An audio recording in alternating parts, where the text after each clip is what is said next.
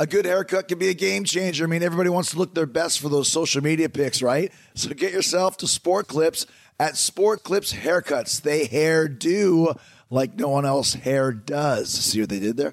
Not only is it the home of champion haircuts, but they've also made relaxing and unwinding the name of the game.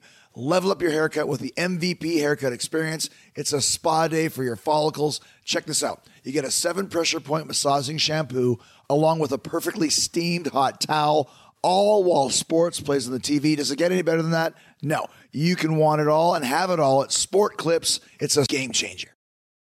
This episode is brought to you by Progressive, where drivers who save by switching save nearly $750 on average. Plus, auto customers qualify for an average of seven discounts. Quote now at progressive.com to see if you could save. Progressive Casualty Insurance Company and affiliates, national average 12 month savings of $744 by new customers surveyed who saved with Progressive between June 2022 and May 2023. Potential savings will vary, discounts not available in all states and situations. The following program is a podcast1.com production. He's a world champion wrestler, best-selling author, actor, and lead singer of Fozzy. Now, now he's rocking the podcast world. Marvelous. This, this, this is Talk Is Jericho. Talk Is Jericho, starring Chris Jericho. Welcome to Talk is Jericho. This is the pot of thunder and rock and roll. I am Chris Jericho, and this is the debut of my brand new Friday show. Yes, the remedy for boredom is now twice a week, every Wednesday and every Friday. TGIF, full show. That stands for Thank God It's Friday, in case you don't know. Spread the word to all your friends that the show is now twice a week, Wednesday and Friday, due to popular demand, aka all of you, the Jerichoholics who wanted to hear more Talk is Jericho after only eight weeks. That is insane. I appreciate all of the love and affection. I can't live without your love and affection. I can't wait another night on my own. Anytime you get a chance to uh, sing some Nelson, you know it's a good thing. I'm excited to be here. Can't you tell? Huh? Can't you tell? It's time to cue up the official Talk is Jericho theme song.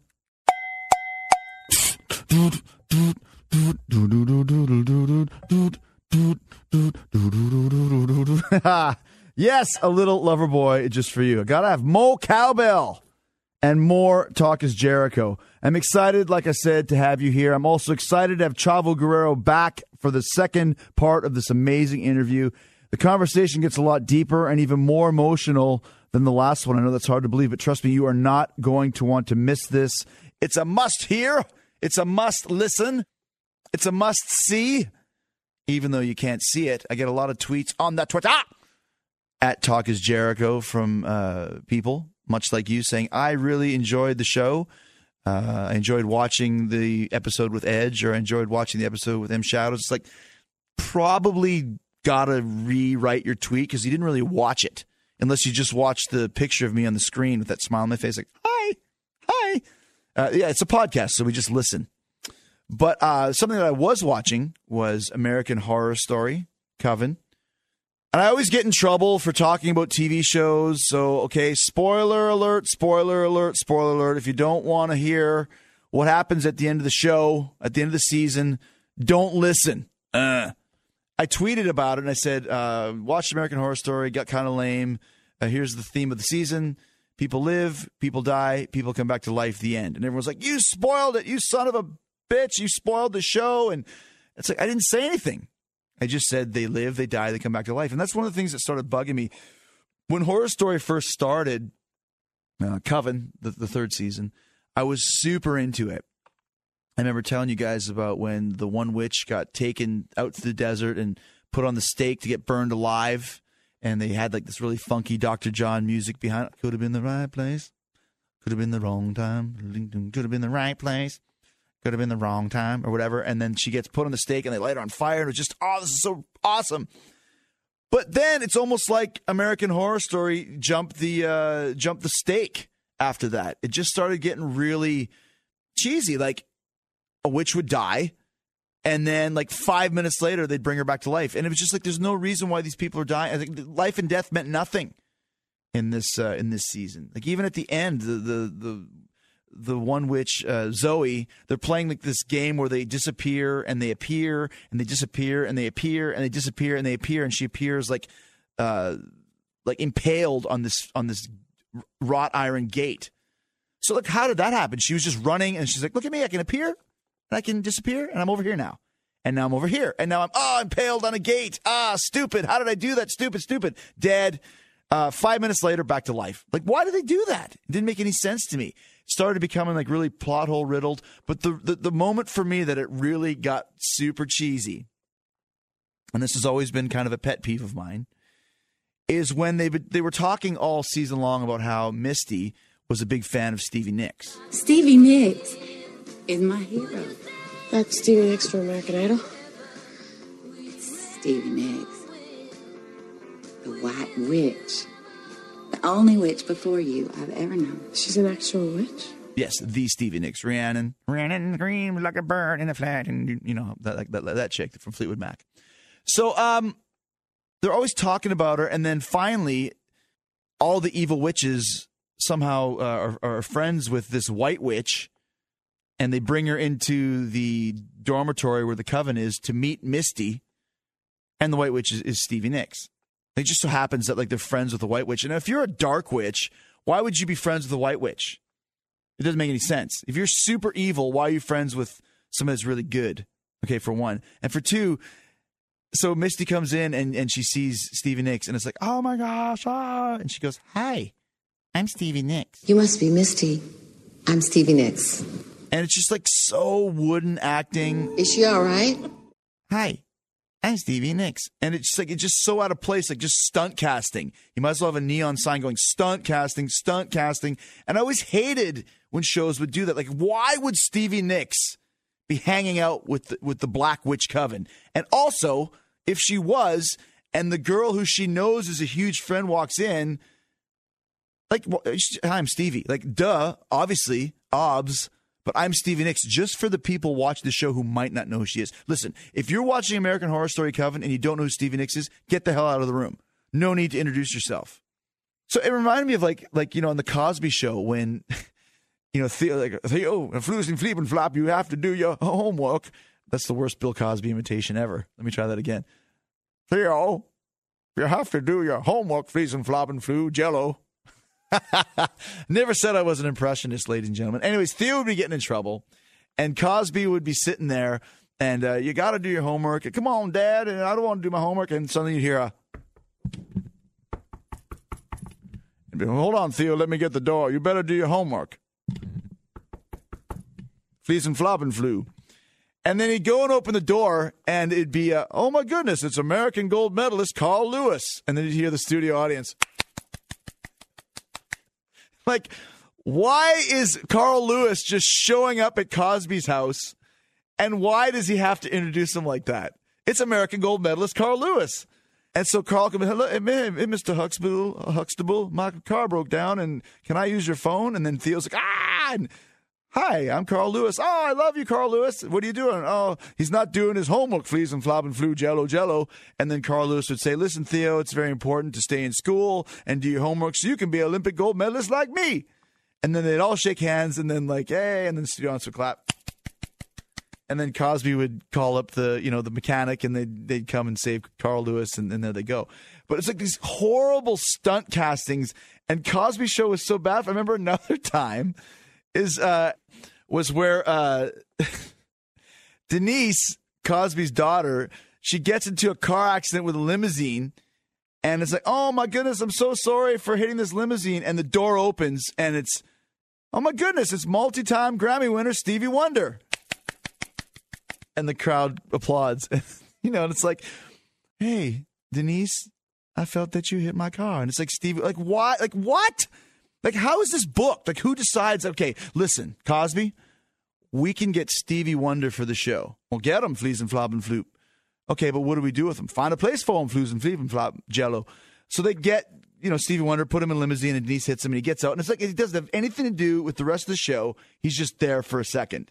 Now we are gonna go now, okay? No, no, no, no, no, just a minute. I knew you were coming in today, so I programmed something special for you. I hope you like it. No New Year's Day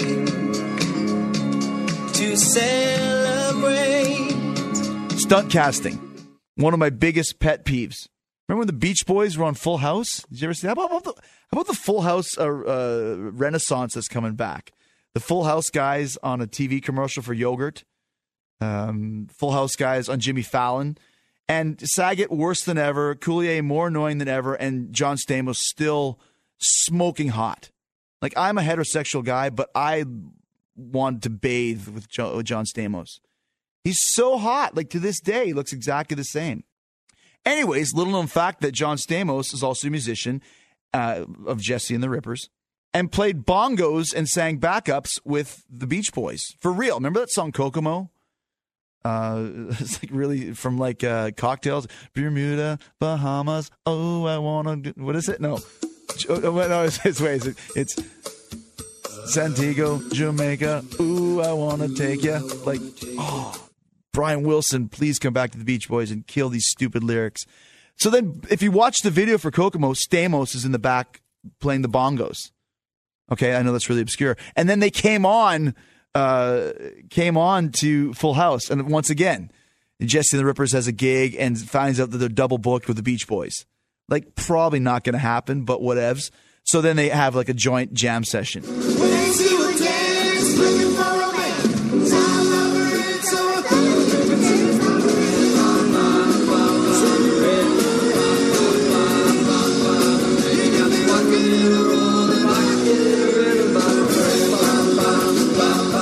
But I don't like stunt casting.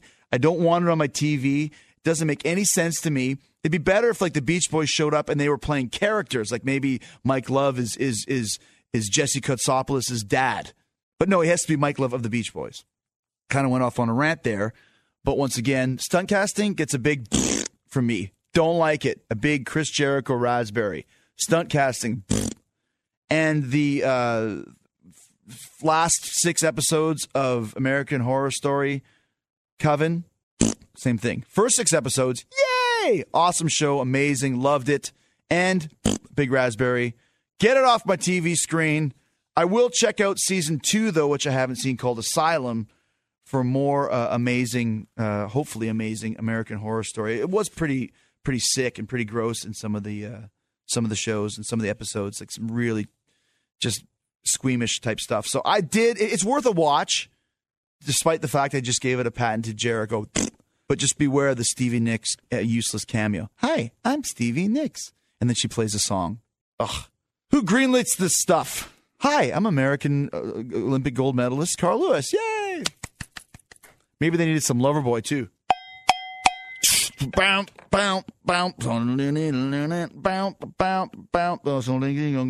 Bounce, bounce, bounce. All right, Chavo Guerrero in studio for a second week.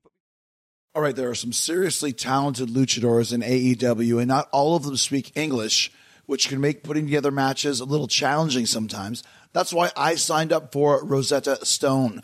I'm learning Spanish, amigos, amigas. See, already learning. Haha, Rosetta Stone is the most trusted language learning program. You don't even have to learn Spanish, though, because Rosetta Stone has 25 languages, including French, German, Korean, Arabic, and Polish, and Japanese. That's what I'm going to do next. I spent a lot of time in Japan, and I still work with a lot of Japanese wrestlers at AEW, like Takeshita. So having a better handle on the language will definitely show in the ring. Communication is key, and learning Spanish on Rosetta Stone has been so fun and easy. They've got this true accent feature that gives you feedback on how well you're pronouncing words, sort of like having a personal trainer for your accent. I'm using the app, but you can also do the lessons on desktop or laptop. I also like that I can download the lessons and do them offline, which is perfect for a plane. I can sit there on a flight and work on my Espanol. So don't put off learning that language. There's no better time than right now to get started. For a very limited time, Talk is Jericho listeners can get Rosetta Stone's lifetime membership for 50% off. Visit rosettastone.com slash Jericho. That's 50% off unlimited access to 25 language courses for the rest of your life. Redeem your 50% off at rosettastone.com slash Jericho today. That's rosettastone.com slash Jericho. Do it today. All right, uh, my brother, my former traveling partner, Chavo Guerrero, is here. Uh, we were talking about your uncle Eddie Guerrero and his passing, and I remember at Eddie's funeral, uh, I saw Chris Benoit, and uh, wasn't with the WWE at that point. I was taking some time off or whatever I was doing, and Chris gave me a hug with that same wail. right? And this is somebody that didn't show emotion Ever. If you know Chris, he was like stone face. He never showed emotion.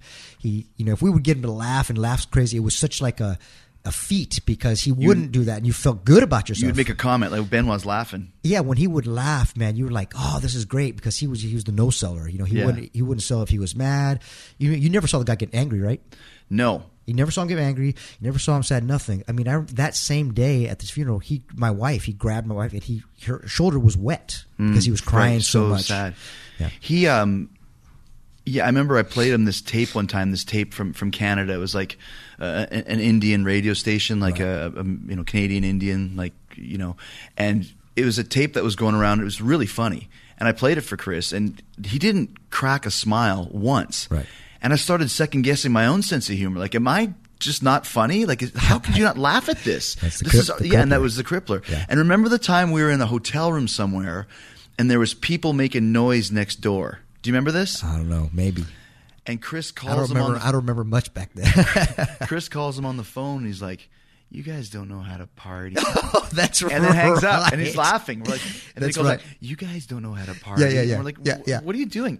So then he takes a garbage can and fills it full of beer and water, and he might have That's pissed in it right. That's trash, right. And he put it up against the guy's door, Yep. knocked on the door. And then ran away and closed it. And these guys opened the door, and then the, you know, of course, Yeah, the big garbage can right. full of liquid Fell on it, yeah. fell on them. And he thought that was the funniest thing Bro. you could ever see. And it was like not even funny, Yeah, but he was I remember him just howling like with the, Yeah. with the, he used to chew on these straws. He would have a coffee Yeah. straw in his With mouth. his missing, missing tooth. missing tooth, belly laughing, and Yeah. not really making a sound. Just like, yeah, yeah, so funny. I remember this is a, story. He and he and I, Chris, so we uh, we're we're rooming together, and we're in some you know some town. I don't even know where we're at, and we go down to the bar and go eat. Go eat at the bar. That's we'd always that was after our you know the show. We I think the show was connected to the arena, Right. So uh, or the hotel was connected to the arena, so. Uh, you know, a bunch of bunch of fans were in the in the bar and stuff. So we went down just to go get something to eat. So he ran up to make a phone call or something like that. He comes back down and goes, Chavo, very very quiet. And goes, come check this out. So I'm like, what? Okay, I'm thinking he's just gonna, you know, I don't know what he's gonna show me. Mm-hmm. So we go back to the room. He won't, he won't like give me a hint or anything. We go back to the room, take the elevator up, and he, we walk in, and he holds up this shoe, and he goes, look. I'm like, yeah, it's a shoe, and he goes, okay, this is what happened. I was walking back to the room, and you know, there's a bunch of fans that are staying mm-hmm. in that in that room, and he hears them horsing horsing around. Hey, I'm Andre the Giant. Hey, I'm those. And they're obviously wrestling in the room, Right. So one of the fan, one of the guys' fans, opens the door and sh- chucks the the shoe out the window. I mean, I mean out the Out the door, door. into the hallway. Chris sees it. And picks it up and runs to his room and takes it up. And he's listening. He's like around the corner now, and he's listening. And he, and he hears, "Hey, pal, where's my shoe?" And the, the guy's like, "I threw it out in the hallway." And, and you know, Chris is Right, that was his trophy, Yeah, yeah, right? yeah. And the guy's, "It's not out here." Goes, "Sure, it's out there, bro. I just threw it out. I just threw it out." And there's like, they're going, "What?" They're all looking for it, and he's he's he's listening and he's laughing. little You know, he's kid, right? laughing, probably laughing so much. So he's laughing, laughing, laughing, and I hear.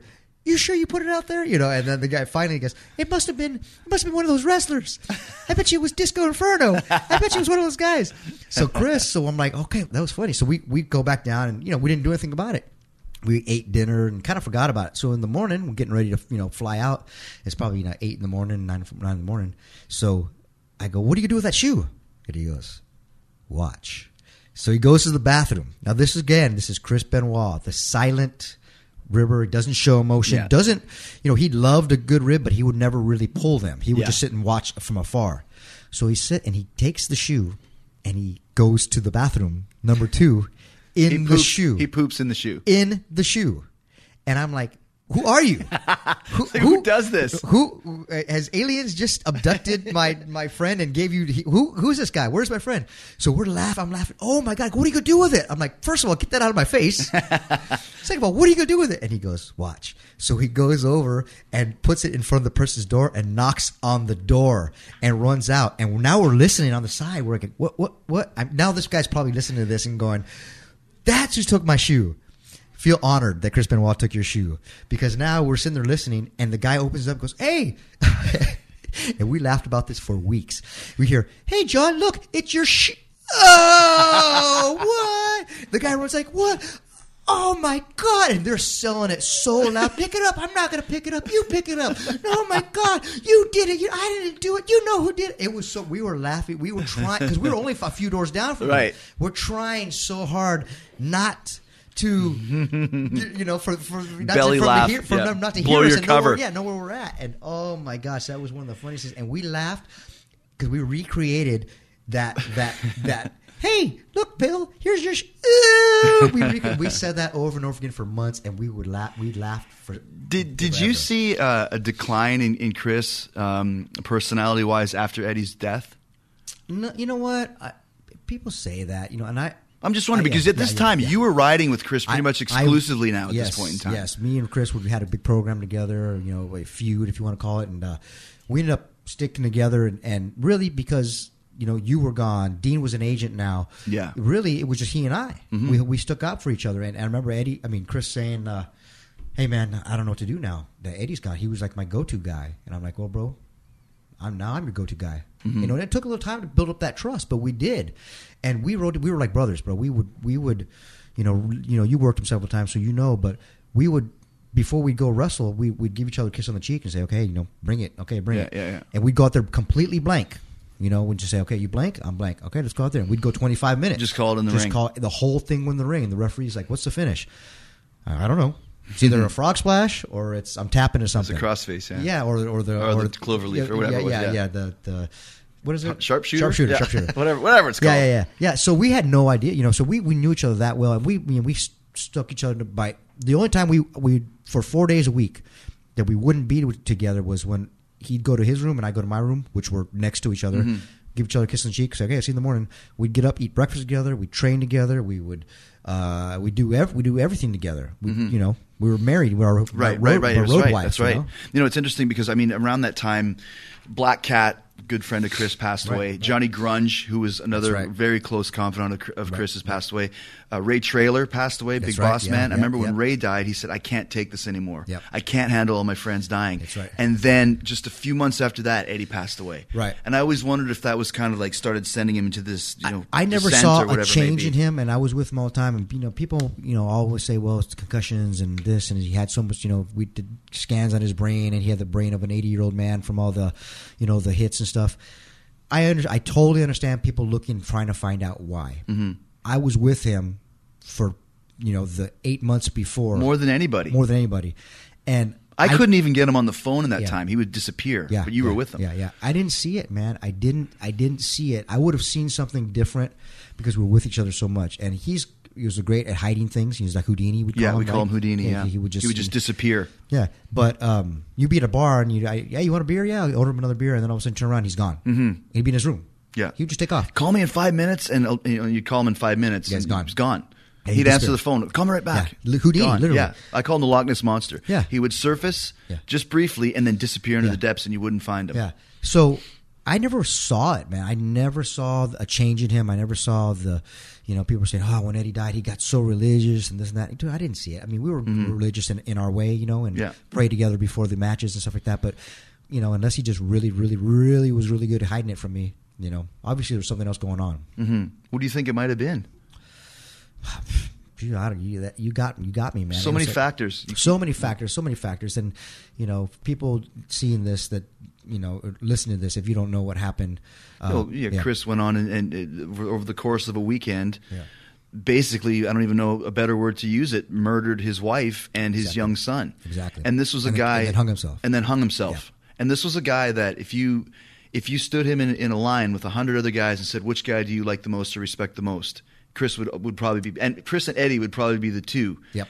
And if I had to ever, you know, leave the country and had to leave my kids with somebody, It'd be Chris, I would have left him with, with, with Chris or with you. Yeah, yeah. And, and you would never have guessed this. It came out of nowhere. Absolutely. I- mean, you you knew him so well, and he. I never saw him get mad. Never seen him mm-hmm. get mm-hmm. mad.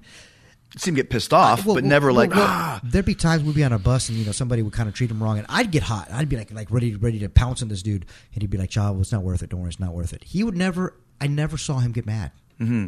Like. So what happened that last that last weekend? Then were you, you guys were traveling together, and it was just you two at this point in yeah, time, right? just us three. You know. Uh, So- oh well.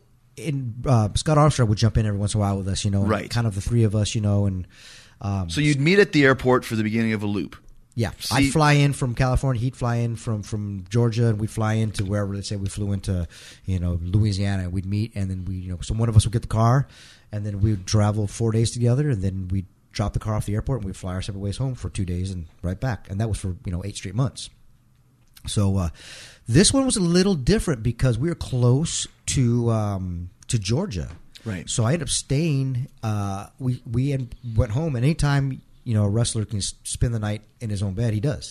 Whether it's three hundred mile drive or five hundred mile drive, because we're you know we're never home in our in our beds.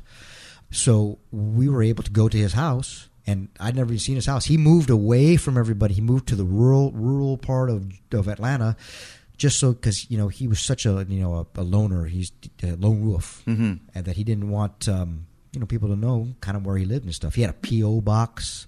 Really? Yeah, the whole deal. Did you ever go to his house? Yeah, so so we went to his house and stayed at his house. And I, he, I remember he said, "Hey guys, hey, I'm really private. Please, please don't tell anybody about my house. You know how it is. or. I was like, "All right, cool, no problem, no problem, Chris."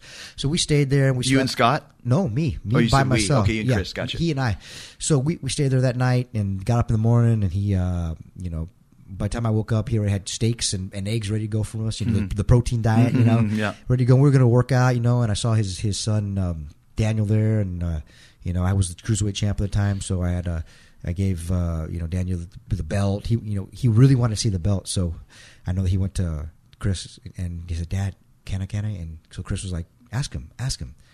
"Can- I can I see your belt? And I was like, yeah, of course. So he held the belt. Okay, you're the champ. We put him on him, took pictures with him, the whole deal, you know, and and all that. So we went from there and did our loop, did our you know four four days together, and then we ended up uh, ended up in, in North Carolina, Charlotte, I believe, because we uh, we ended up seeing an old friend from WCW. Remember Donna Seaman? Yeah, yeah, yeah. Donna Yeah. and Donna and her sister Deb. We ended up uh, um, the last night of the loop. Before we were all getting ready to fly home, we went to uh, go eat with them at night after the show. So we went and just ate and stuff. And I just remember Chris ordering shots like a tequila. Like, yeah, we're doing a tequila shot. Every once in a while, he'd be like, he never, you know, he'd have a couple beers and that was it. But He'd every once in a while, yeah. he'd like, okay, let's do this, and, and, and just yeah. let's start drinking. Oh, all right. Or So- eat a whole cheesecake. Like Yeah, he never ate a sweet, and then one day he just like eat a whole one. Yeah, yeah. Like, like, what are you doing? Yeah. A cheesecake. Yeah, yeah. Put the whole thing in his mouth. Yeah, right? the whole piece, and then rah. laugh, yeah. So you know, we're ordering shots. We're doing shots of tequila and stuff, and having a good time. And, and I was pretty jacked up, you know. So we go we go to our own room. I go to sleep, and we got to get up in two hours to catch his Mm-hmm. flight. So I'm sleeping, set my alarm and everything. Well, we probably had eight shots of tequila, you know, a few beers. So next thing you know, I hear the door banging, bam, bam, bam, bam, bam. What the heck is that? Bam, bam, bam, bam, bam. I, what, what? I, I'm like in a dream. What? Well, I go to it. He was like, Chavo, we got to go. I'm like, what time is it? Oh, man, I slept through my alarm. I never sleep through my alarm, ever. I slept through my alarm. I was like, oh, my, we, we got to catch this flight. So we jumped in the, in the we didn't no shower. We I mean I was I just threw all the stuff in, in, in my bag and we jumped to the car and we raced to the airport and I, I ended up uh, we ended up, you know getting to to the plane and, and he made his flight. I missed my flight. From okay, right. Gotcha. I missed my flight. So he made it just barely. You know, I had to miss my flight. So I caught, you know, the next flight out an hour later. Um, when I landed in my connection, I landed in, uh, we were in North Carolina. So he went to Atlanta, a one hour flight. I had to go to, to uh, Texas. I think I landed in Dallas. So I get a call from him. Hey, man, just checking up on you. Did you, uh, you know, did you make it okay? I said, yeah, man, I'm okay. Thanks. You know, thanks for getting me up, man. I, I never sleep through my alarm. Ah, no problem, man. No problem. No problem. So I went my way, he went his way, and in two and a half days we were going to hook up again. You know, we were on the road again. So now it's uh, Beaumont, Texas, I believe, and I. Uh, This is on like a Saturday or a this Friday. Is, this is now Saturday morning. Okay. So the the first one we left, I left them probably Wednesday morning. Yeah. So now it's Saturday morning, early. I land in Dallas, my connection, and uh, we always that's we always get on the phone and you know and coordinate. What time you get in? Yeah. the whole deal. I'll pick you up, or he'll pick me up, whatever. So, um, I call him, no answer. Then all of a sudden, I get a, a call from him, and he's like, "Oh, call right back. Hey, Chavo. Hey, what's up, man?" He sounds just off. I'm like, "Man, you okay?" He's like, "Yeah, I'm, I'm cool, man. Just just really bad." A really, really just bad weekend. I just, you know, Daniel and Nancy are sick, his wife, you know, and, you know, uh, So you're actually talking to him at this point. I'm talking to him, yeah, and he's and this is basically after he's probably killed his wife. Uh, yes. Yeah. Yes. They're sick, you know, they're not feeling good. And I'm like, all right, all right, cool. And, well, you coming in? Yeah, uh, I missed my flight. I missed my flight, but don't worry. I'm going to catch another flight and, and I'll be there. Okay. I go, just call me when you get in and I'll pick you up, you know, no matter what time it is. You know, I, we were landing in Houston. I had to drive to Beaumont. And, um, I was like, you know, don't worry about it. We're late. We're late. I'll, I'll wait for you. Okay. Okay. So he gets off the, he getting ready to get off the phone and, and he goes, he makes a point of it. It stops. He goes, Chavo, Chavo. I go, yeah. And he goes, I love you. I said, I love you too, man. Wasn't too out, you know, off off kilter because we Mhm. always tell each other we love each other. Yeah. But this was really forced. It was not. It was not forced. It was really like made a point of it. It was like, hey, man, okay, I love you, brother. Okay, no, it was like, Chavo, I love you. I want you to understand this. Basically, Mhm. yeah, if you Don't be- forget this. Coming from a man with very few words. Yeah, yeah. I was like, all right, I love you too, bro. So I hung up, and I thought that was strange.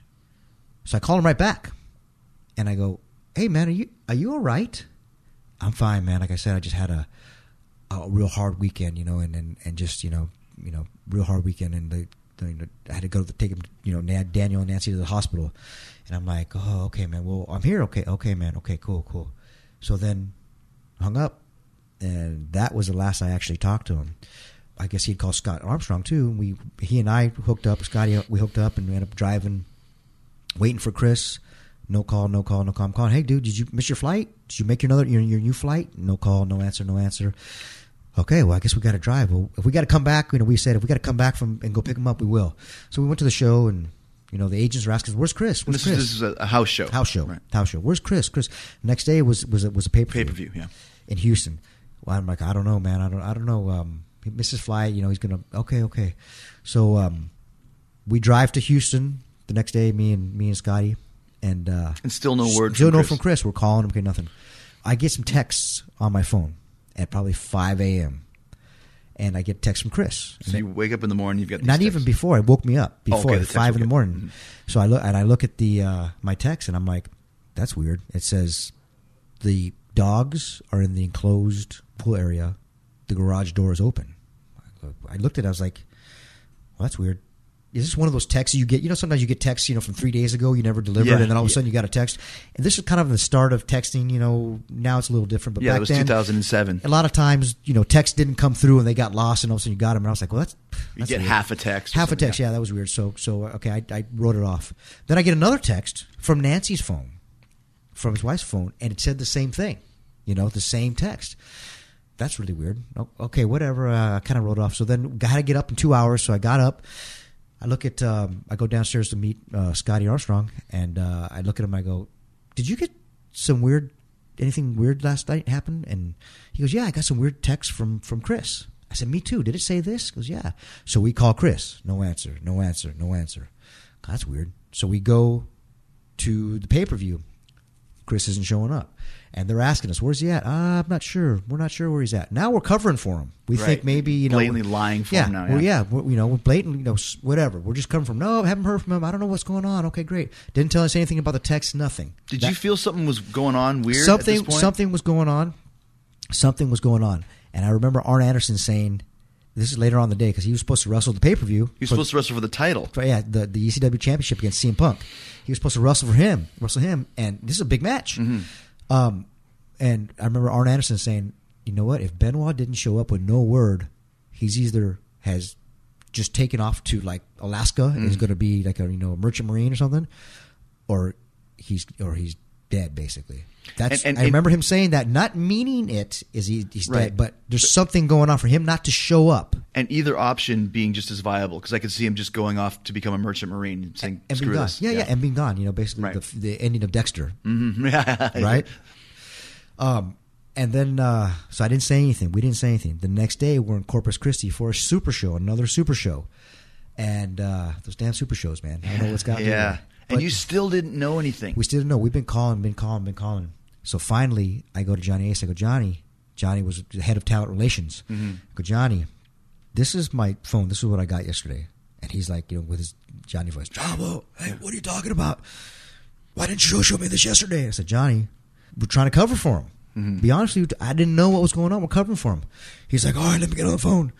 So I guess they called the Atlanta police or whatever, and, and I don't know anything about it. You know, that's the last thing I heard. And then all of a sudden, about an hour later, they do a big old meeting at the ring with all the wrestlers, and then they did this periodically, you know, to talk about, you know, yeah, what- they would have like a like a team meeting. yeah, where the company's going, or you know, Vince had to say something big, you know. So Yeah. we go to the meeting. We're sitting there, and I look at Ric Flair, and Ric Flair's crying, and and I go, Rick, what's going on? And he goes, They're gone. I said, What do you mean they're gone? And I this is before anybody knew anything, and he goes, Daniel, Nancy, and Chris, and I said, What do you mean they're gone? And I ha- I had to hear it from his mouth. I couldn't hear his hear that. He said, "They're gone." What do you mean they're gone? He goes, "They're dead." Just now, right now, my heart just dropped again. Mm-hmm. That's what I felt. I was like, uh, and and Vince hadn't announced it to everybody yet, and I'm sitting there ne- next to everybody, and I just put my head down and was like, mm. oh, "What? Well, are you kidding me? This is a two years or a year and a half after Eddie died. Yeah. And, you know, I had another friend. This happened to another friend of mine. I was like, "What are you talking about?" And sure enough, man, I, then all of a sudden Vince announces it to people and saying, "We don't know the circumstances at this time. All we know is that there's been a death, and uh, Chris Benoit is no longer with us, and his um, son and his uh, uh, wife are no longer with us either. We don't know the circumstances. We don't know what's going on. So we're taking tonight, making a making a tribute show to Chris." I pulled Vince. I freaking grabbed him in, in the back and was like, "What happened? I don't. What happened?" And he just hugged me, and I'm now I'm crying on Vince McMahon's shoulder, and I'm like, "No, not again, not again, Yeah, not yeah, again." not I'm again, crying on it, yeah. and he's hugging me like like a child. I mean, he's hugging me like really tight, you know. And I was like, "What? What the heck? You serious?" You know, it was interesting because I'd been talking to Brian Gewirtz, and he called me earlier in the day and said, "I got to tell you something you're going to love," because what I found out afterwards that Bruce Campbell was originally going to be on the show because that show was a funeral for Vince, who had just been blown up. That's right. That's right. and He- they had yeah, Bruce yeah. Campbell, who's you know from Evil Dead and you know the actor, and he's I'm a big fan. He's got something I got to tell you. He left a message. Yeah. So I went to the gym. I worked out with my son Ash. Yeah. Got back in the car, called him back, and he's like, total change. I'm like, hey, what's going on, man? What do you got to tell me? And he's like, you're not going to want to hear this. And I think I was thinking like, You just told me to call you back, right? yeah. He goes, he goes, this is, this is horrible. You- And I was Right. thinking. Because he said earlier, t- I got to tell you something about Vince. Right. And when he when I talked to him, I thought he was going to say that Vince is going to go on the air and like bury me or something. Like, this is horrible. This- I didn't know what he was talking about. And then he said the same thing. He's gone. Who's gone? Chris. I'm like, Where'd he go? Chris who? Like Yeah. which Chris are you talking about? Right, right. Benoit and and then and Nancy and Daniel. Same thing with me. Huge wail. I remember my son. I'll never forget. it. He goes, "Daddy, you cry funny," because I had to pull over on the side of the road. Yeah. And I was just. It was like you said. You just like all three of them. Right. And like, what did they have? Carbon monoxide poisoning? Did they have food poisoning? At the point in time, nobody knew anything. There What was were no, the, what were the no boys? details. what were the boys saying? Were the speculation? What was it? There was nothing. We didn't know. We were like, "What do you mean he's gone? Like, what happened? We don't know. He's gone. We didn't know." Yeah, and, and, and that's the thing. And, and then when you actually did find out what had happened, it was it's still to this day we still don't know what happened, Still- and there's really no. Still don't know what happened. And then and then once you actually found out what really happened, that you know the, the details behind it with with you know Nancy being you know killed, him killing her, and then killing his son, and then hanging himself. We're like, that that's not the guy we knew. That's just not the guy we knew. Yeah, and then there's so many, you know, like we said, we'll never know for sure. I still think that it's the concussion thing, Sure. the, I- the, the, the hardening of Sure. the brain. Absolutely.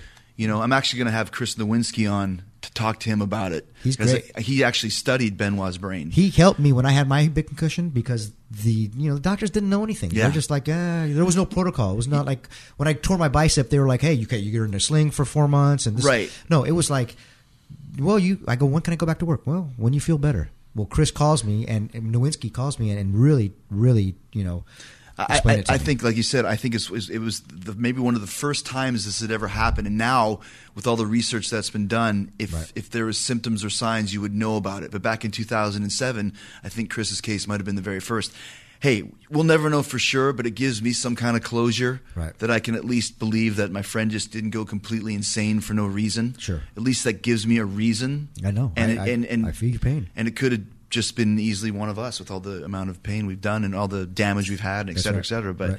you know, it's it's cool to be able to reconnect. But th- but this years going by without talking and stuff has got to stop. I agree. Charles, I love you, man. I love you too, man. Thank you for having on me. Hey, so you're going to notice a little bit of a, of a change in sound quality. What happened was we were right in the middle of the of, of, of this amazing story that Chavo was telling about basically the, the day that, that Chris Benoit passed away.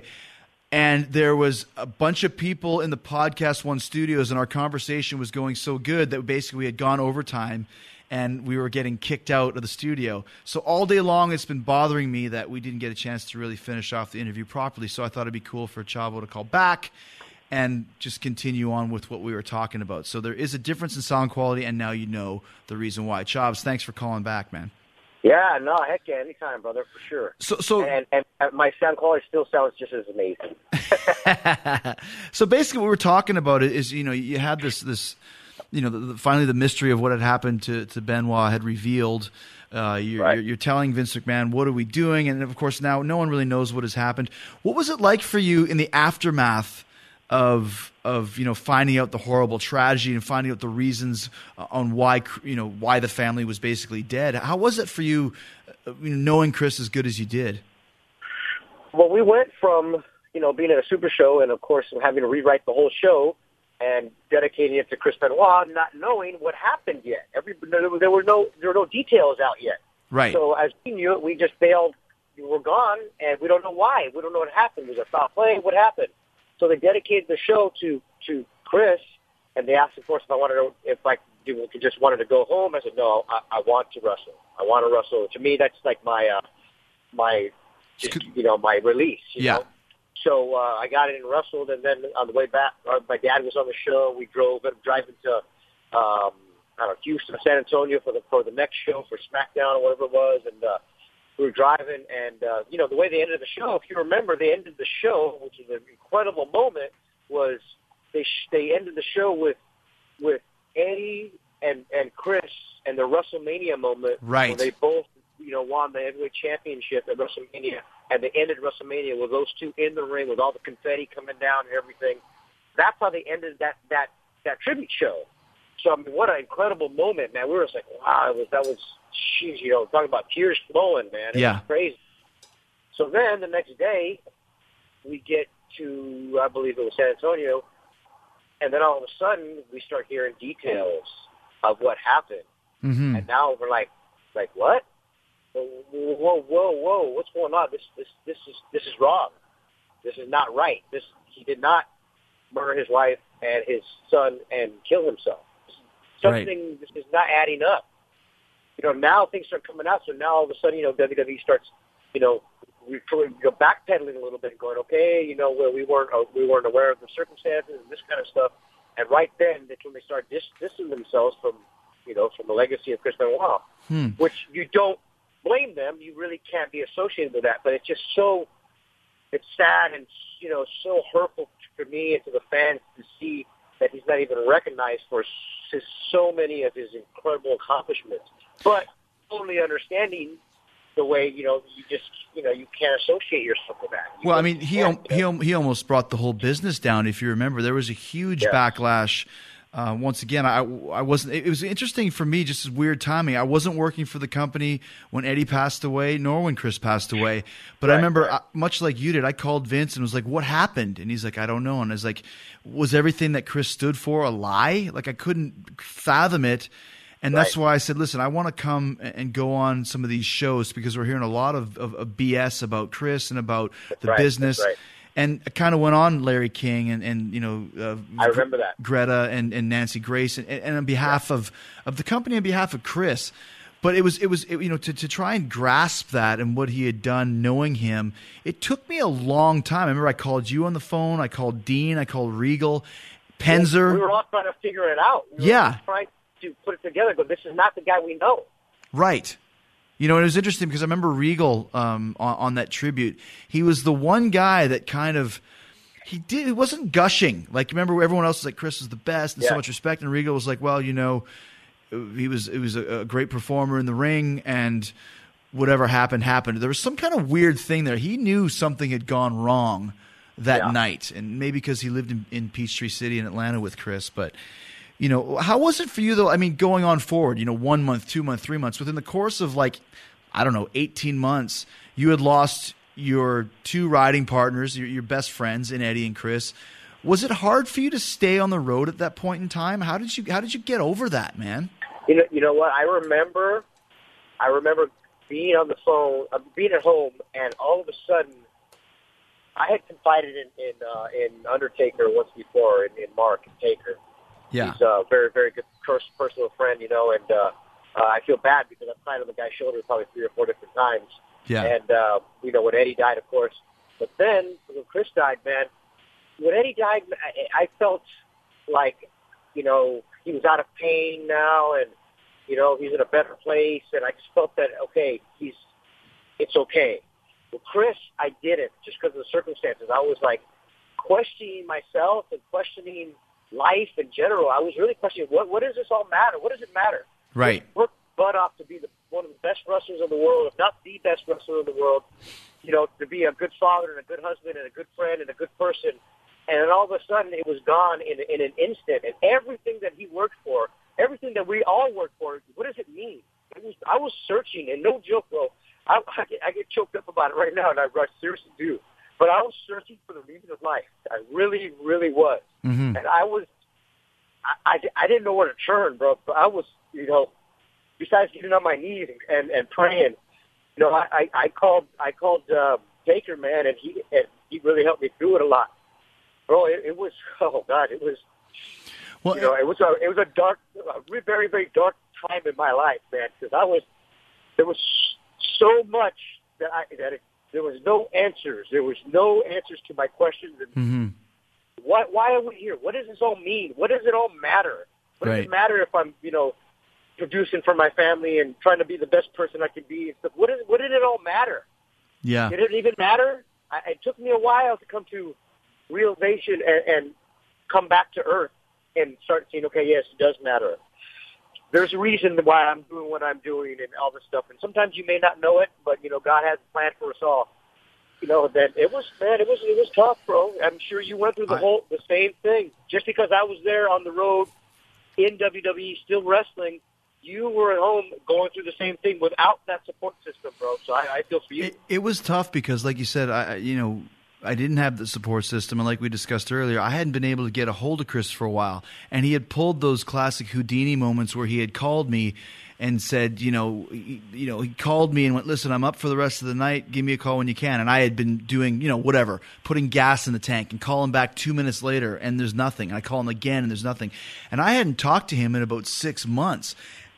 And the morning that all the stuff went down, he he had called me at, on Saturday morning, and I was playing with my son, so I didn't I didn't pick up the phone. I called him back a couple hours later, and of course, then it was all radio silence. But you know, I always had that that feeling in the back of my head, like you know, like you said with Eddie, like what if I would have got there earlier? Like what if I would have picked up the phone What on that would've gone to day? his- what if I would have gone to his room, to Eddie's room that night when he really needed to talk to me? Yeah, And and, and what you know what? What was he going to tell me?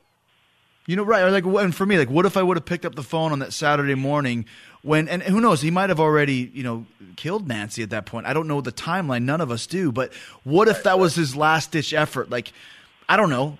I'm going to call Jericho. Maybe I, you know, and I wasn't there, and it, took me a long time to get over that because, because, like you said, I wasn't with you. I wasn't with Dean. You know, I remember Johnny Ace calling my house that night, and you know, do you want to say any words? And I was like, I told my wife, don't even tell him to, to, to f off. You know, I don't want to talk to anybody. The only one I wanted to talk to was you or Dean because because we were the gang, and I didn't want to talk to you know, anybody. Like you said, I didn't like. What's what do you do? Because everything we believed in, like I said, here's a guy who you could put up with a hundred other guys. And You say, I trust him the most. If I was in a foxhole, I want him on my side. And suddenly, He was this a whole guy- thing happens. He was a guy that didn't let anybody in, but let us in. Right. We were the privileged ones that he let in, us and a few other people. That's really the truth. Who else Yeah. was going to talk to about him at, at WWE? Who? Nobody else. Nobody really knew him like we knew him. You know who's living large at my house? My three cats, Mr. Mittens, Indy, and Snickers. And you know why? Because we switched them to Pretty Litter. Okay, so it's really me and my wife and my daughters who are living large, thanks to Pretty Litter. Because Pretty Litter's ultra absorbent crystals trap odor instantly so no more bad cat smells in the bathroom. Pretty litter crystals last up to a month, so less cat litter box cleaning for all of us, and less fighting about whose turn it is to clean the litter box. I got to deal with this fight every single week between my daughters. This makes it so much easier. Pretty Litter also ships right to our front door, so no more last minute mad scramble runs to the store because we're out of kitty litter.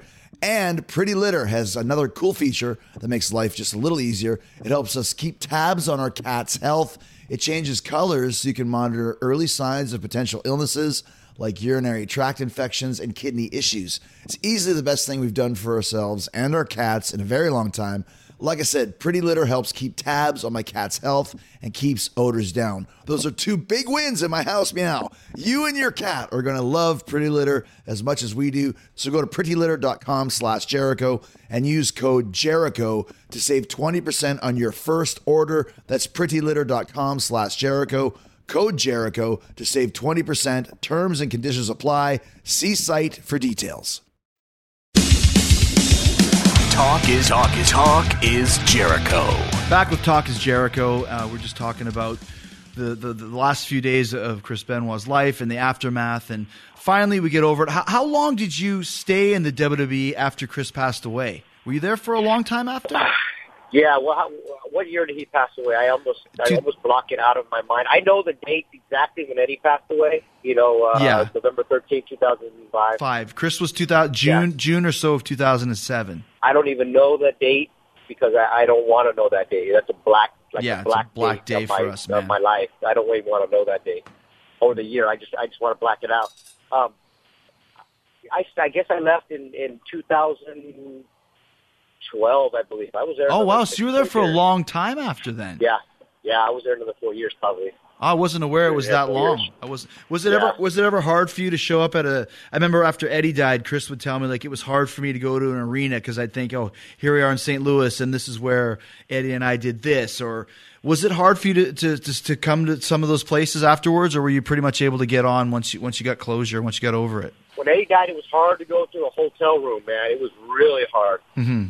But you know, it was really hard. It, it was, you know, with, with, with Chris too. It was it was hard because my friend wasn't there, my riding partner wasn't there, my my brother wasn't there, another Mhm. one. Right. You know, they weren't there, so it was like, all right, you know, you go there kind of like a lo- lost puppy a little bit, and kind of. You know, Yeah. you pretend everything's okay, and and and you know, people look at you with them sad eyes, and you know, and you just pretend that everything's okay, and, and you do. You you do show up, and you still go because you know, you do have mouths to feed and kids to put through college and that kind of stuff. But you know, it, there was a while for me to, to find myself again. It, it really was. You know, and then you know, you know, you go to WWE, the the uh, or any wrestling organization. When you, you're on the road that long, you just start losing track of time. Before you know it, you're you're 50 and you, you can't wrestle anymore. You know? yeah, and you got nothing else going on, you know. And, and- you know, and, and speaking of which, I mean, I know you spent some time in TNA. You just recently ended your, your time there. Um, wh- wh- just quickly, what was the big difference between working with, with TNA and? WWE? Very, very, very big difference, bro. Um, locker room, especially when I first got to TNA, locker room was, was great. There's not wasn't a lot of stress. There was really you could kind of it was kind of like the old WCW uh, mentality or, or in the locker room that that locker room feel to where there really wasn't there wasn't that pressure on you. You know, Yeah. you know, we just go out and do what we wanted to do anyways. And and and I was I was at the point in my career that I, that you know I was I was confident in myself and I was you know I could hang with anybody I felt and there's no problem. Um, but then at the same time, there wasn't that pressure. There wasn't that that that uh, you know uh, pressure to go perform and to uh, steal the show and all that kind of stuff. And even though I felt that, there's you know a lot of people just they're- you just you just go through the motions because you feel like sometimes they didn't care, so you sometimes you're just like all right, just I'll go Right. through the motions there too. Well, I I can't do that, but you know you you see that a little bit. You know? Mm-hmm. Absolutely.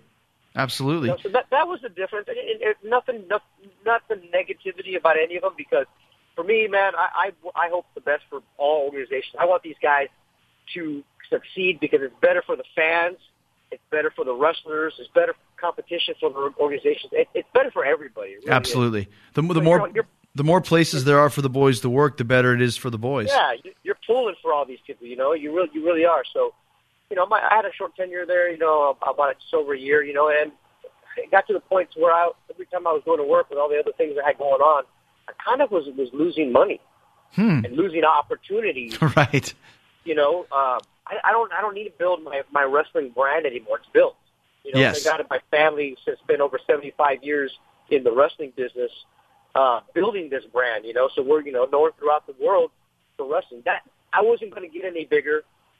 You know, I was done. The brand was built. People knew me. That that was good. You know, I I was done. So Right. that's why I've kind of moved, really moved on. And uh, you know, you're not like you. You're not saying that you're you you know you're not going to wrestle because wrestling's in our heart. Wrestling's It's in our blood. That's right. yeah, we love it so much, and it can be such a great business, and it can be. There's no feeling like it in the world. There's no high in the world getting in front of a, a big crowd and and really just you know giving that five star match and have Sure. putting them on that roller coaster. You know, so it's always there. It just you know sometimes you, I would say this: you you have to plan your exit strategy in wrestling because someone's going to plan it for you. Either wrestling's going to plan it or you're going to plan it. Yeah. And if wrestling plans it, you're not going to like it. That's a good You know? point. It's going to happen Yeah. either way. Yeah, you can only borrow. It's, it's just like that, that ability. It's this is a young man's business, and you can really only borrow it for a short time, and then you Mhm. got to give it back. You know, and, and you can give it back on your terms or their terms. You know, and That's and right. I admire, I admire you a lot because you're doing you you've done it on your terms. You know, and that's something that you know a, a lot of the Russians well, they don't do. They they do it on on wrestlers' terms. Just, You just not right. had you just had a great quote where you said, you know, the basically the end is coming, and either you plan it yourself or wrestling plans it for you. And if wrestling plans it for you, you kind of get left, you know, outside holding the bag. Now, I mean, obviously, I know some of the stuff that you got going on. We're actually even doing some work together in some businesses. That's right. That's right. What, what else do you have going on? I, I know you're doing some acting. Uh, have you, you're doing some movies that are coming. Yeah, yeah. I just I just finished a movie right now called uh, Fight to the Finish, and it's a uh, uh, M- MMA movie, and I play uh, a uh, crooked trainer, you know, for the MMA guys. yeah, hey, yeah, Guerrero, light cheat. That's right. So Lie, cheat, and different, right? steal. Right? Lie, cheat, and Steel. Right, steal. right. yeah, so that that was uh, that's one, and, and you know I've kind of created a partnership with uh, my buddy uh, MMA fighter uh, Rampage Jackson. Oh, yeah. Rampage Jackson. Yeah. We uh, we live really close to each other, and uh, you know we've known each other for a little bit now. Our kids have played in the same you know uh, football team and stuff like that. But uh, we kind of created this partnership to where we, we both realized that we like hanging out with each other, we like having fun, and uh, we hit we both hit a different demographic. Yes. So we're doing some projects together, which is some uh, possible reality show stuff, some possible movies.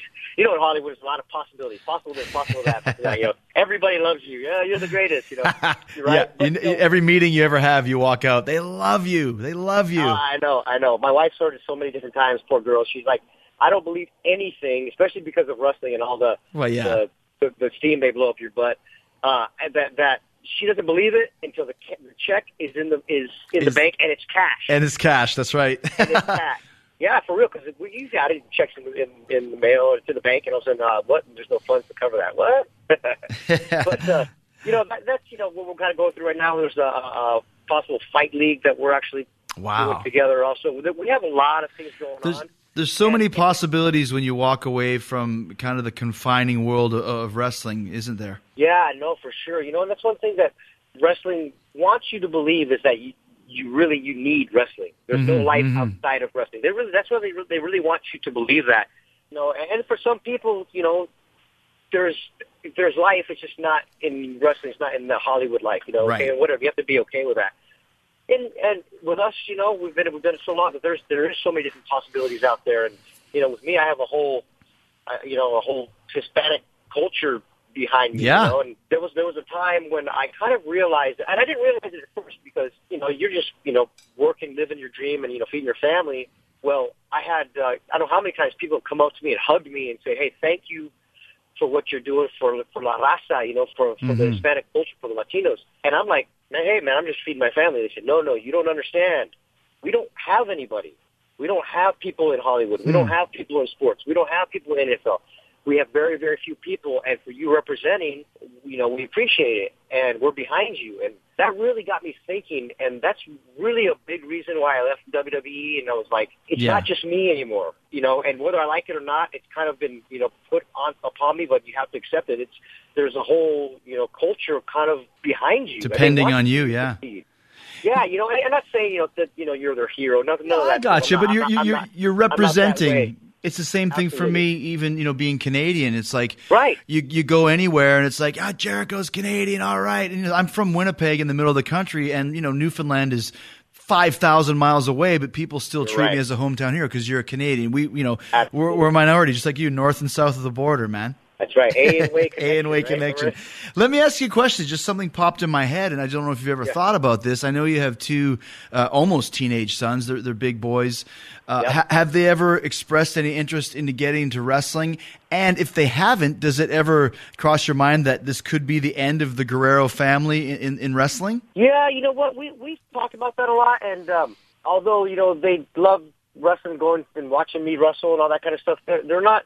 I made sure that I didn't live, breathe, and eat wrestling like Right. like it was when I grew up.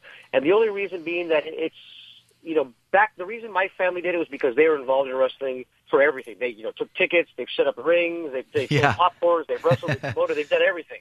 That's just the way it was. It was a family business. Yes, yes. You know, even though they didn't expect me to go into it, you know, I knew I always was was going to. My kids, I I got home and I, I tried not to bring wrestling home with me, even though you know it's always on your mind. Yes. You know, I don't know how many wrestling moves I've I've thought about in my head, and then all of a sudden to my wife. Hey, baby, come here. Let me let me let me try this on you. You know, and she's like, "What are you doing?" You know, and of course I didn't do it hard on her, but I was like, like, uh, you know, you know, I put a hold on her and say, "Okay, that's how you do it." You know, okay, yeah, just it. try it out. Yeah. Yeah, yeah, yeah. You know, because it's always on your mind. So I really tried hard to separate myself. And when I came home, I wasn't, you know, Chavo Guerrero, the the wrestler. I was just You were Sal. You were. Sal Guerrero. Yeah, yeah, yeah, exactly. I was just that guy, you know, that that that came home and you know my job was on TV or whatever. You know, I I, I don't believe the hype. I don't get into all that, and you Yeah. know, I don't want to lose my identity in wrestling or in Hollywood or whatever. And, and you know, if you're not careful, it will consume you. It's and easy. then without it, you're you're you're lost. You have no identity. Right. And I've seen it. I've seen it a hundred times, and I, I, I didn't want to be that person, you know. So um, with my kids, man, I, I told them if this is what you want, okay, fine. You bring me a degree, and then we'll talk. Ah, I'll train you guys if you want. But um, you know, now you really, you really do need to have a degree out there for for anything. Yeah. You know, the times have changed. Uh, but you know, they, like my oldest son wants to be a pro football player, and my youngest son wants to be a chef. So I'm like, all right, cool, whatever you guys want to do. Hey, chefs And got I- more TV time nowadays than wrestlers do. Right, right, right, exactly. Well, you know, we're I'm friends with you know Robert Irvine and uh, Yeah. friends with uh, yeah Guy Fieri from Mhm. you know years back and stuff. Can't say we're super good friends, but you know we know each other. Right. His wife is, was a good friend of mine, and uh, um, I, I use them as examples. And I said, look, look, these are look at these cool guys, man. This you know you don't have to just cook and be this. He could be know, a character. Yeah. Yeah, look at these guys. They're cool, tough guys, and they're cooks. Yeah. And uh, they're like, oh, my, you know, my youngest son's like, yeah, yeah, it's cool, it's cool, you know. But uh, whatever they want to do, you know, I always tell them it doesn't really matter. You just gotta, you gotta give yeah. it your all. You don't I mean, put you, you, wanna, don't you know, you don't put pressure on them. Going if you don't go into wrestling, the Guerrero dynasty is over. No, no, I- you just can't. That's too much pressure. You No, know, there's so there's so totally. many second and third generation wrestlers that are out of work Yeah. that never that never made it. That you know, that could have been very good or were good and just never got that break. You've seen a hundred of them. Or And- just didn't have the affinity for it and were kind of forced into it. You look like a guy like David Flair or Chris Von Erich, like, you know, Yeah. Dean Hart. Those guys just weren't weren't good. They weren't ready for it. Yeah, yeah, yeah, You know? yeah. And it's, and it's a very, very hard business. You know, as you know, it's one of those. I always say this analogy: it's such a great business for young guys. Hey, go travel the world and make some money and stuff. But then all of a sudden, you know, you get married and you have kids, and now what do I do? I'm trapped. How do Yeah, I get out? Exactly. And sometimes that's what wrestling wants. They want you to feel that way that you're trapped, that you can't get out, that you owe, that they have, they own, they hold all those cards. you got nowhere to go. If you've got no leverage, you're in trouble. That's you know? right, dude. And, you know what? I was in Spain one time, and I, I took my wife. It was probably one of my last WWE trips, overseas trips. It was my last one. I knew it was coming to an end. I knew it that I was Yeah. getting ready to leave. So I took her with me and went to Spain, we went to France, and I ended up. Um, I was at a, a, a restaurant in in Spain, and probably got recognized, and not because of because they didn't know wrestling was there. I probably got recognized 15 times. And I was like, okay, dude, my, my brand is built. There's, Mm. Yeah, that's I don't, yeah. I don't need it. You know, they, you know, thank God, Vincent and, and the WWE has. Thank you for investing all this money into me, and then you're not going to use me, so now I'm going to leave. you know, well, let me ask you one more question. Uh, uh, Gun to head, favorite match of all time. Does one pop in your head? favorite match. You know how many times we've been asked this question? Favorite match. You know what? Probably one of my favorite matches. You know, there's so many different people. You know, you know, it'd be Benoit, it'd be Mysterio, it'd be Eddie, SmackDown six. Yeah. Yeah. SmackDown six, all those. But some of our favorite matches are some that, that have never been on TV, that have Right. only been on house shows.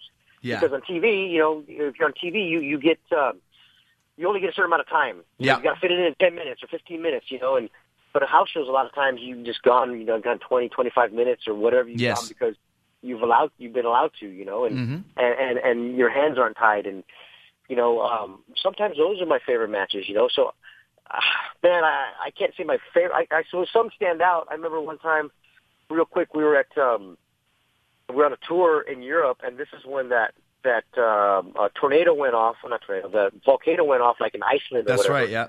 and we couldn't fly back. Both tour, SmackDown and Raw were, were in Europe, and we couldn't fly home. We we were stuck, and we couldn't fly at all.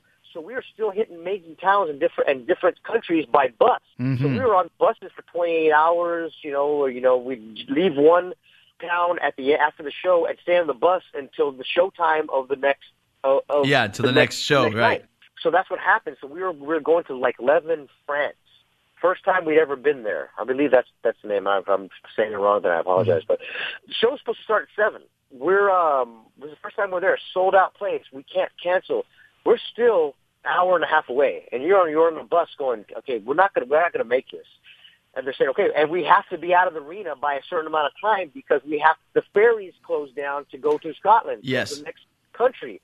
So we only had a certain amount of time in there. So okay, we got okay, we got to get out of here. So next thing you know, the the bus pulls over, and I, you know, my agent, whoever it was, um, you know, Dean or or, or Fit, goes, okay, uh, Chavo, Evan, and a trainer and the ref, get your stuff and go outside. We're like, what are you talking about? So all of a sudden, a police escort and a little, um, you know, uh, Mercedes minivan pulls up. We're in uh, Europe, so it's Mercedes minivan as opposed to a Mazda. We pull up and um, they go, get in the car. You guys are gonna be the first match. Just go until we get there. All right. So we so they speed off, and we got we're going 100 miles an hour, 115 miles an hour to get get to to France because we had the Right. bus wasn't going to make it on time. So we speed and we get there. We changed it in. We changed in the in the car as soon as we got there. We, we went on, and you know, of course, the show, show started probably 45 minutes late. So we get there, and they said, just keep going until Until somebody you know, comes. until until the bus comes, until we tell you stop. so me and Evan went. We probably went 40 minutes, you know, and and we're getting just killing it, you know. And Yeah. you know Evan Bourne, he's like, uh, there's nobody like Rey Mysterio. Rey Mysterio is a one and the only. Yeah. And no one will ever be like him. And I I get so pissed off when everybody says, "Oh, he's the next Rey Mysterio." Yeah, no, one- one of a kind. There's one Rey Mysterio. Well, Evan is the closest thing to it. Yeah. And I'm not joking. That guy's awesome. He can do so many, so many different things. And so we got in the ring. We just had great chemistry, and you know, he was such a, you know, a great student, if you want to call it. Just really let me call everything and go for it, and just reacted so good. And we went like 40 minutes until finally they're like, okay, the bus here, we can take it home. So we ended up taking it home, finishing up, and all the rest of the matches went like five minutes. You know, That's right, you know, yeah. eight minutes. You know, John Cena, the the the, the champ, comes out and he goes. uh you know, he, there's going like seven minutes because they had we had to go. We had to Yeah, leave. you got to split. Yeah, that's Yeah, it. that that was definitely one of them. But you have time for another one, real quick? You Lay it on me, man. Okay, so uh, here's another one. First time, really, really, the first time Raw is going back to Mexico City in Right. a long time. Yes. So, so they add me and Rey Mysterio had a big feud at the time. Mhm. So they add me and Rey from the SmackDown crew, SmackDown wrestlers, to the Raw show. To, to you know, for the Mexican people. Right. So um, Booker T, being the awesome guy that he is, he pulls Vince McMahon aside and he goes, "Hey, I think he's not even on the show. He's on SmackDown. This is a Raw show." He goes, "I think Chavo and Rey should be the main event." And and and Wow. "Yep, you're right. You're right. You know what? You're right. So for two weeks before this, we're the main event. We're the main event. We're the main event. And sure enough, the day before we leave, Johnny Ace calls me and says, "Hey, okay, man, you guys are the main event, so we really need you to tear it down." I say, "Ah, no problem, no problem." We get to the show, and now we're the match before intermission. Hmm. And I'm like, okay, what, what's going on with this? So Arn explains it a little bit to me and basically says, hey, you know, guys, you know, they, it's a Raw show. We can't have, you know, the champion, whoever, well, I think John Cena was the champion at the time, can't be the, And this is in Mexico You know, the City, basically home of Rey Mysterio and Yeah. your lineage. yeah, I mean, lineage. So we can't have him not be the main event. And I'm like, all right, all right. If you want to call it, okay, whatever. That's cool. So, um, so uh, me and Rey, I look at Rey. And I said, "That's it, bro. We're stealing it." And he looked at me, and goes, "Yep." So, all right. So we go out there right before the main event, and and I'm right before intermission, and it's probably like the fourth match or fifth match. Yeah. In the front, in the front row is all their stars. Ultimo Dragon, all of them wearing masking suits. You know, Ultimo Oh, Dragon, cool. Hijo de, Hijo de Santo, uh, you know, Phantasmo, you know, Pinche Ghost. All those guys, all those guys are right there in the front row, man, and they're all watching us. So I come out, you know, I'm the heel. They, you know, they blew the heck out of me. It was awesome. Rey comes out, and he's, I mean, he comes out with the whole, the headdress, the Aztec headdress, the whole Yeah. thing, and I'm like, you son of a bitch. you know, he comes out with all time. They're going crazy for him. Well, it was just one of those nights, bro. And in Mexico City, you know, it's very thin air. It's a mile up. You have no air. So some of you blow up really fast. You get tired really fast. Well, it's just one of those nights, you know, stars all aligned right. Yeah. And, you know, God bless us, man. And me and Rey tore it down, bro. We tore it down. We went probably 25 minutes. And this is the first time they, these people were so live. It was crazy. So as we get done, we come to the curtain. Everybody's everybody's watching. Everybody's clapping. Val Venis, all the fans, all the all the uh, Everyone backstage, like, all the boys. Going, "Oh my God, what a match! That was incredible! That what a match! Wow, that was so good." Except for John Cena was the main event. He was the main event. He didn't say a word to us. Yeah. Because we thought, of course. Well, so when we came through, we were like, you know, me and Rey were like, hey, follow that one, MFers. You Yeah. know, we actually, you know, you know that, you know, follow that. You don't want to put us in the main event? Okay, follow it Yeah. and and then uh, um, you know, DX was on the show, and and uh, they never said they didn't say a word to us. Typical. Not one word. Not not like, hey, good job. Hey, Yeah. nothing. no, not one word. Not not even, hey, how was it out there? Nothing. Just a total ignore. Yeah. I was Typical. like, you know what? Stick it up your ass, bro. I don't really care. At that time, I was like, you know, if anybody can follow it, you guys can follow it. You guys are so freaking good and so over. And don't even pull that BS at me that you guys are mad. You're mad now. All of a sudden that we we tore it down for Yeah. these people. We're not tearing it down just to shove it in your face. We're tearing it down for these for these fans and giving them what they want. That's right. That's what we're doing. Well, then the only one of the like the main event guy, you know, was Edge. Edge was in the main event against John Cena, Mm-hmm. and bro, and Edge pulled us aside and was like, "Oh my God, that was one of the best matches I've ever seen. You guys were tearing, wow!" And you know, Edge being the guy that he is, Mm-hmm. I was like, "Man, brother, they go that." You know, and I was good friends with him before. I became really good friends with him and got a whole new respect for that guy. And of course, he went down and tore it down Right. in the main event. He went down and tore it down because that's the kind of guy he knows uh, what a performer he is and how good he can be out there. You know, The- and, and there was no need for it. You know, but Yeah. we were like, I, I really don't care. Whatever, I don't even care. So Well- the next night, the next night we were in we were in uh, Guadalajara, and we were at uh, uh, um, Vicente Fernandez, uh, um, his big arena there, right? Yeah. So uh, all of a sudden, Arn goes, "Hey, Chavo, Rey, can I talk to you guys?" I'm like, "All right, are we in trouble?" So I, I put the gorilla face on, and I and I got I went right in. I went into that office thinking I was going to fight Arn Anderson. No joke. I thought I thought that he, if he was going to yell at us for, for for tearing the house down, I was going to freaking punch him in the face. I'm not kidding you, bro. I was I was. Oh, I know. I know, dude. I know I your temper. I was temper. staring right at him, and he goes, "Hey, boys, just you know, you know, Arn. Hey, boys, just just want to know, maybe I didn't make myself clear yesterday. The only reason you guys went to the main event was was because you, and he explained it to me really good and all that different stuff, and uh, and I, and I was like, oh, okay, no problem. So I, I was thrown off, you know, I didn't I didn't know which Arn I was going to get, you know. Yeah. I was kind of thrown off, kind of like, oh shit, you know. And, and if you know Arn, Yeah. he, He he's not to lay. He's he's country. He's He not going to lay down. He's yeah, gonna, he can be he can be he can be a mean a mean dude He's when a- he wants to be. He's a he's a tough he's a tough guy. He really is. One hand or not, he'll, he'll Yeah, he's not going to lay down for anybody. That's right. So uh, I didn't I didn't know, you know. So, and afterwards, I felt good. Okay, and after it came out, Rey looks at me, and you know, Rey's such a nice guy. He's a big guy. He looks at me, and goes, "You you you were you were ready to go, huh?" And I said, "Was it that obvious?" And he says, "Yeah, I know you." And if anybody knows this, Rey does. He looked at me and was like, "Yeah, I I could tell." So we were like, I was like, huh? well, hey, you know, I stood up for what I believed in. You know, compassion is what it's called. Compassion. Yes. Latino heat, man. Well, like you said, the the, the politics of wrestling uh, will never Yeah, go yeah, yeah. away. But Right. Eddie himself told me this that he said his dad told him, you know, the cream always rises to the top, and the marquee says wrestling, and if you can wrestle, you'll always have That's a right. job and you'll always do good. And that's something I learned from the Guerreros and I, and I learned from you. And and like I said, man, I just had the best time talking with you today. We- We've been through all all the gamuts of emotions, man. But but you're my brother. You always have been, and you know I love you, man. I'm really happy that we got to do this today. Bro, I appreciate it, bro. It was such an awesome time connecting with you, man, and uh, talking old times, and it kind of feels like old times, man. And uh, It does. You know, I love I love you, man, with all my heart, brother. You're a you're a brother from a different mother.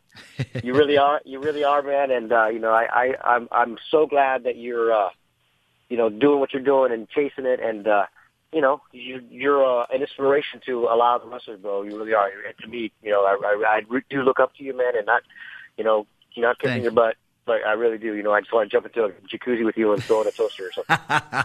we got a whole other. That's a whole other episode we can do, man. And hey, we're bu- we're business partners now, man. So uh, right. it's great to talk to you. Like I said, Chobbs, and I'll be talking to you soon. All right.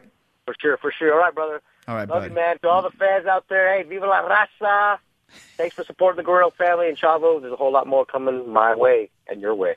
All right, I'm still going to answer one of your questions coming up. In a fast paced world, every day brings new challenges and new opportunities. At Strayer University, we know a thing or two about getting and staying ahead of change. For over 130 years, we've been providing students like you with innovative tools and customized support so you can find your way forward and always keep striving. Visit strayer.edu to learn more. Strayer University is certified to operate in Virginia by SCHEV and has many campuses, including at 2121 15th Street North in Arlington, Virginia.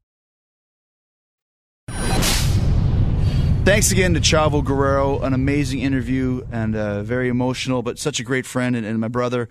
Really interesting uh, conversation about Chris Benoit and uh, the last few days of, of his life. Uh, I am really interested in the whole brain uh, concussion tau explanations and the uh, reasons that that make people do very crazy, strange things.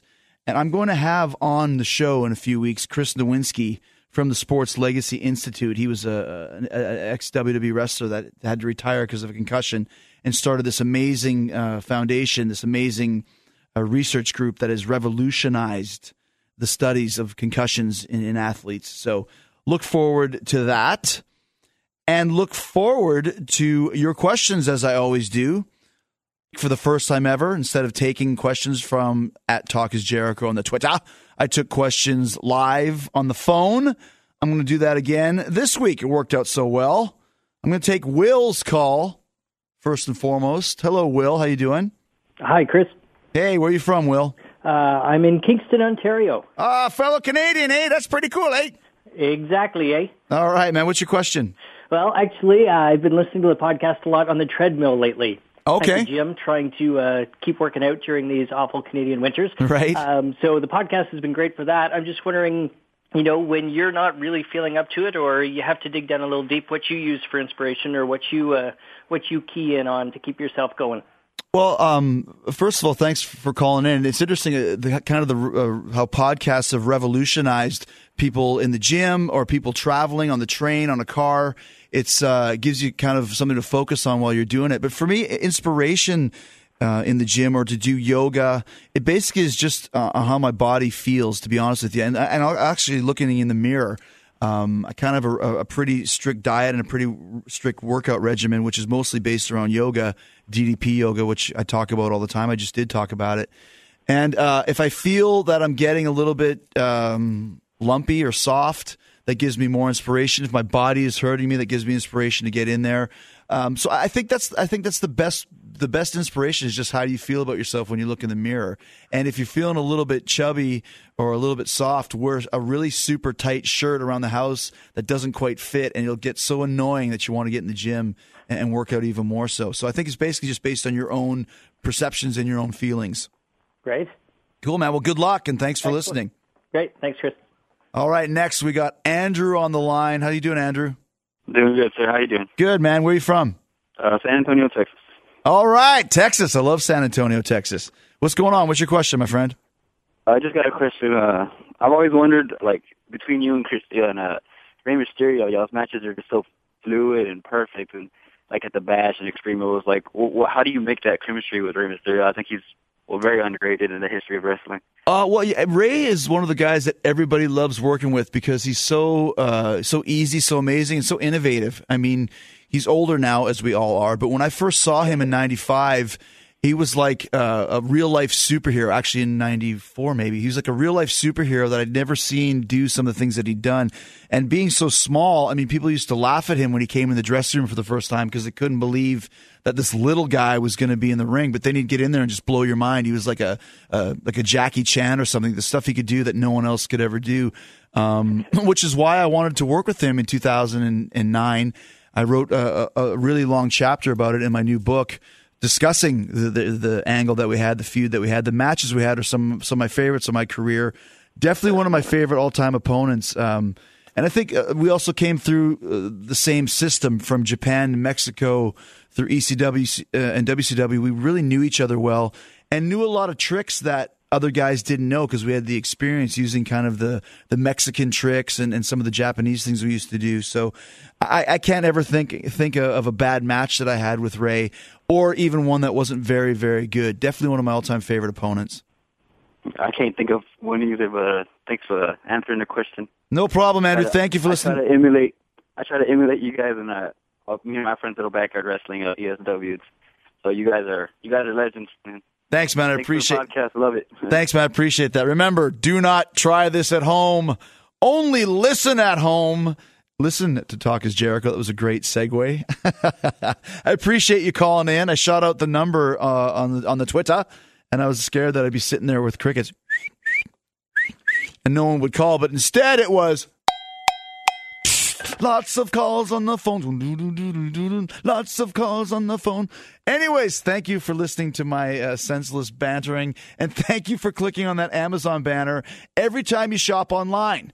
When you link to Amazon through Talk is Jericho, remember Amazon gives back a little something to the show so I continue to do this show for you for free. I got a cowbell on here. Cowbells aren't free. Had to pay for it with something, people. People! This lets me do this show for you. I love to do it, but give me some love, give me some help. Go to podcast1.com, click on Talk is Jericho, then hit that Amazon link. You get all the great Amazon prices and service. There's no hidden fees or charges. You don't have to do a thing. You just help out Talk is Jericho in the process. Thank you so much for listening this week. We'll be back for another show on Wednesday.